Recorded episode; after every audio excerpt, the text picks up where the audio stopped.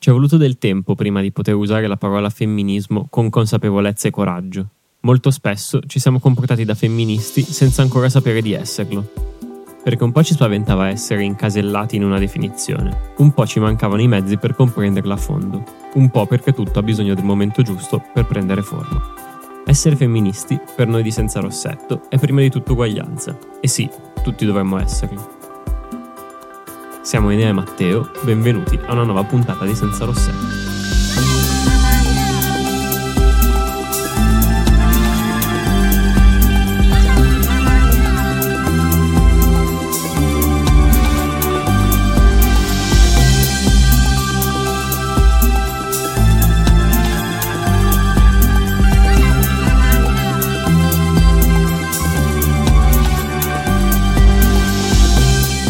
L'uguaglianza di genere non è solo un problema per donne e ragazze.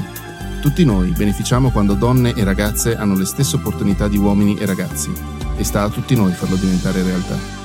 I nostri figli hanno il potere e la responsabilità di cambiare la cultura del sessismo. Questo è il mondo in cui vogliamo vivere, questo è il mondo in cui vogliamo che i nostri figli vivano. Per crescere come femministi i nostri figli è necessario riconoscere che tutti hanno un ruolo da svolgere per costruire quel mondo. Farlo significa lavorare al meglio per il loro futuro, perché loro hanno la responsabilità e il potere di dargli forma.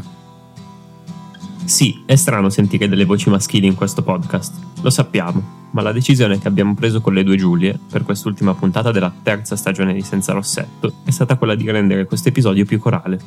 Perché la domanda che ci siamo posti all'inizio della stagione, come crescere un figlio femminista, vale sia per le donne che per gli uomini, e le parole che vi abbiamo letto, quelle scritte dal primo ministro canadese Justin Trudeau, erano un bel modo per iniziare questa puntata. Le ragazze devono essere belle, magre, brave padrone di casa, brave mamme, mogli silenziose e fedeli, educate.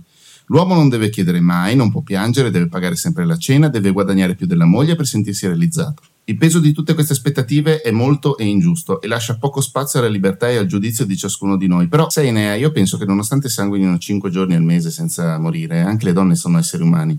Negarlo o sminuirlo, e negare o sminuire anche gli uomini, come diceva Trudeau nel pezzo che ho letto prima.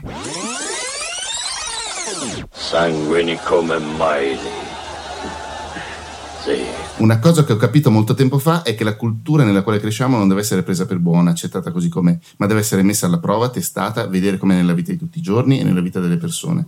La presunta superiorità dei maschietti sulle femminucce è una delle cazzate più grandi della storia del mondo e cercare di scardinare quella narrazione, ma in generale qualsiasi narrazione che preveda la superiorità di qualcuno su qualcun altro, è un ottimo contributo a una migliore salute del mondo ed è il motivo per cui sono femminista. Gli uomini parlano di continuo, pretendono e ottengono la prima e l'ultima parola su tutto, spiegano le cose, convinti di avere una marcia in più, parlano e non ascoltano, al massimo fingono di ascoltare, ma aspettano solamente il momento di parlare di nuovo. Il femminismo per me è passato dai dischi, dalla musica, dai gruppi tipo Raincoats e Slater Kinney. Prima fai un passo indietro, taci, apri le orecchie, ascolti, tenti di capire, capisci. E dopo canti anche tu, ti unisci ai cori, fai un passo avanti, essere femministi non è semplice, a volte nemmeno a parole, perché implica una battaglia che va combattuta giorno per giorno. Se avremo tutti gli stessi diritti, allora saremo tutti più liberi, di qualunque sesso o orientamento ci sentiamo. Essere femministi significa studiare, leggere, informarsi, ma soprattutto agire per un mondo migliore. Tu studi, egli studia. Che tempo è? È tempo perso! Il racconto di questa puntata parla proprio di questo. L'hanno scritto Giulia Cuter e Giulia Perona e si intitola Ehi Siri cerca come essere femminista.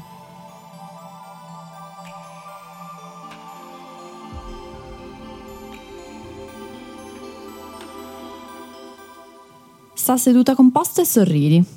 Ecco, ci risiamo. Ogni volta che sono a pranzo con mia madre e i miei parenti finisce sempre che mia nonna mi tira una frecciatina. A volte su ciò che indosso, altre su come mi comporto, altre volte sono i riferimenti a quando lei aveva la mia età e già lavorava.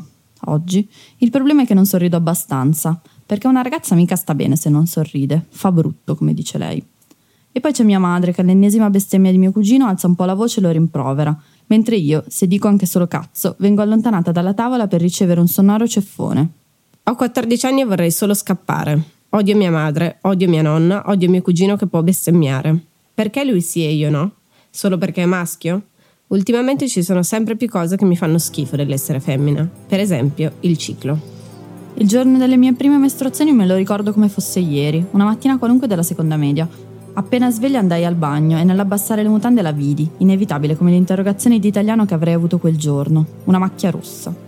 Sapevo esattamente cosa significasse quella macchia, o almeno così credevo. Mi erano arrivate le mestruazioni. Senza scompormi più di tanto, chiamai mia madre e con falsa noncuranza le dissi: Mi sono venute le mie cose. Lei, visibilmente emozionata, chiamò mio padre e gli diede il grande annuncio. Le sono venute le sue cose. Ah, bene. Tipico di mio padre, uno di poche parole. Mentre andavo a scuola, dopo essere stata istruita per l'ennesima volta da mia madre su quando e dove cambiare l'assorbente, beh, dove era abbastanza ovvio, in bagno, ma ci aveva comunque tenuto a ribadirlo, rimuginavo sul motivo di tanti festeggiamenti e sulle implicazioni pratiche di questa bella novità. Gli uomini non ce l'hanno mica un momento in cui possono dire di essere diventati grandi a tutti gli effetti, pensavo. E poi, con un moto di terrore, ma stasera potrò fare la doccia? Potrò mai rifare la doccia? Quando ne parlai con la mia migliore amica Elena, tutto però degenerò. Non capisci? È tutto finito, disse scoppiando a piangere. Niente più bagni al mare, niente più lezioni di educazione fisica, niente più pantaloni bianchi. E se vogliamo fare il campeggio nel tuo giardino come l'estate scorsa? E se al campo scuola ci addormentiamo nella camera dei ragazzi come l'altra volta? Cosa penseranno di noi? Non potremo più fare niente, niente di niente, non saremo mai più le stesse.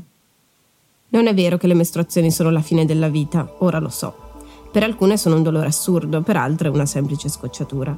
Però ci sono tanti motivi per cui essere femmina fa schifo. Per esempio quando sei costretta a essere educata e sorridente e tu vorresti solo urlare cazzo davanti alla faccia sbigottita di tua nonna. Ok, non odio veramente mia nonna, né mia madre o mio cugino però non sopporto il fatto che il giorno più bello della mia vita devo accettare sarà quello in cui mi sposerò. A me non interessa il matrimonio, o almeno non è una mia priorità. Non voglio sentirmi dire che studiare scienze da maschi e che le ragazze non sono brave in matematica, che con il mio bel faccino non mi prenderà sul serio nessuno. Per non parlare di quando mi sono messa una gonna un po' corta a scuola e Formenti ha passato tutto il giorno a farmi battute. Quindi ho deciso che divento femminista, così almeno potrò urlare cazzo tutte le volte che voglio. Perché è così che funziona, vero? Che posso farmi crescere i peli e bruciare il reggiseno, no? Io di femminismo non ne so molto e così ho fatto quello che tutti farebbero in questo caso. Ho scritto su Google come essere femminista. Mi è venuta fuori una simpatica guida di WikiHow che mi ha detto di credere in me stessa e nei miei sogni. Poco pratico, direi. Un po' riluttante ho deciso di andare in biblioteca. La prof di scienze ce lo dice sempre. Quando dobbiamo preparare le ricerche per i progetti di gruppo, sarebbe bello se una volta tanto andaste in biblioteca e imparaste a reperire informazioni dai libri, invece che copiare tutto da Wikipedia. Non è che ci spieghi mai perché sarebbe bello, ma se ce lo ripete tutte le volte, forse significa che la biblioteca è il posto giusto dove cercare le risposte, o almeno ci provo. La biblioteca del mio quartiere non è male, fuori c'è un bel cortile ombreggiato da grandi piante e dentro è molto colorato, poster e cartelloni che invitano a leggere, proprio come ci ripete sempre la mia prof. Dentro c'è silenzio, non c'è nessuno, giusto un paio di bambini che sfogliano grandi albi illustrati sdraiati per terra.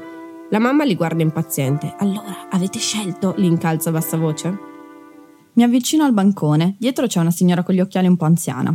Buongiorno, io vorrei diventare femminista, esordisco tutto d'un fiato. Dietro le lenti spesse intravedo un sopracciglio alzarsi. Ecco, pensavo che magari qui potevo trovare qualcosa da leggere sul tema. Proseguo meno convinta. Femminismo, scaffale storia, sottostoria delle donne, ultimo ripiano. Se invece cerca qualcosa sulla terza ondata, abbiamo qualche titolo nello scaffale di scienze sociali, sociologia. Ok. Titubante, mi avvio verso lo scaffale su cui campeggia la scritta storia. In basso c'è un cartellino più piccolo che recita Storia delle donne. Le donne nella storia europea, il secolo delle donne, la violenza contro le donne nella storia, questioni di genere, donne si diventa. Scorro il dito sul dorso dei libri esposti. Va bene, ma da dove incomincio? Prendo un libro a caso, uno che mi sembra bello consistente e abbastanza vecchio. Di certo avrà qualcosa da dirmi, penso. Ah, il secondo sesso, ottima scelta, si illumina la bibliotecaria. Io arrossisco e mi guardo intorno sperando che nessuno abbia sentito. Sia chiaro, Quel libro non parla di sesso, sesso, ma di sesso femminile e maschile. Poi mi accorgo che in biblioteca non c'è più nessuno, neanche i due bambini di prima, e mi rilasso in un sorriso poco convinto. Torno a casa con il libro nascosto nello zaino e mi butto sul letto a sfogliarne qualche pagina. Ha un linguaggio troppo difficile per me e a dirla tutta anche un po' vecchio. Mi sembra uno di quei libri che ci fa leggere d'estate la prof di italiano. Cosa stai leggendo? chiede mia nonna entrando in camera all'improvviso. Niente, sussulto, nascondendo il libro sotto il cuscino. Poi ci ripenso e le chiedo: Nonna, tu sai cos'è il femminismo? Certo che lo so, ma è lunga da spiegare, magari lo studierai a scuola, mi risponde sbrigativa. Oppure cercalo su internet, come fate sempre tu e tuo cugino. Quando la nonna se ne va faccio un tentativo con Siri, che a volte ti dà di quelle risposte che non ti aspetti. Ehi Siri, come faccio a essere femminista? Domanda interessante, Giulia. Ma tu sei femminista? Mi dispiace, Giulia. Purtroppo non lo so. Secondo te dovremmo essere tutti femministi? Non mi piacciono queste categorizzazioni arbitrarie. E anche da Siri, niente. Non sarò mai una brava femminista. Torno a scuola il giorno dopo e durante scienza ecco che succede. Anche a Elena arriva il primo ciclo. Si alza dalla sedia dandomi le spalle ed eccola lì, l'ho vista. Una macchia rossa. Purtroppo però non l'ho vista solo io. Subito quell'idiota di Formenti inizia a gridare Ehi, Elena ha le sue cose, guardatele i pantaloni! E tutti lì a ridere e a indicarla. Elena paonazza e paralizzata dalla vergogna, mentre le vengono le lacrime agli occhi. Ragazzi, dai, non fate così! urla la prof di scienze, battendo la mano sulla cattedra per richiamarci all'ordine, visibilmente imbarazzata. Ora uscite e andate a fare l'intervallo. Capisco cosa devo fare. Mentre con prontezza tiro fuori dallo zaino un assorbente e lo passo a Elena, mostrandolo fieramente a tutta la classe, mi giro verso l'idiota, indicando un punto imprecisato dei pantaloni. Formenti, attento, sei sporco qui. Dove? chiede lui abbassando la testa. Basta uno sguardo e da dietro Bianchi, in uno slancio di complicità, gli rifila una bella pacca sulla nuca. Tutti ridono, anche Elena, che però scappa in bagno. La segue e ci infiliamo insieme in bagno. Te l'ho detto che sarebbe stata la fine. Sussurra Elena con gli occhi ancora un po' umidi. No, invece. Mi guarda senza capire. Ti rendi conto che parliamo come se il ciclo potesse fermarci? Ha mai fermato le nostre mamme, le nostre nonne? Le donne che lavorano e quelle che vanno nello spazio? No. Mi risponde a occhi bassi Elena. Esatto, e non fermerà neanche noi. Siamo tante, siamo tosse e gliela faremo vedere. Diremo cazzo davanti alle loro facce schifate tutte le volte che vorremo. Studieremo materie scientifiche oppure no, chi se ne. Ma ricordatelo, ci saremo sempre una per l'altra. Ci guardiamo. Va bene, mi dice Elena. Ora però fammi vedere come si usa quel coso.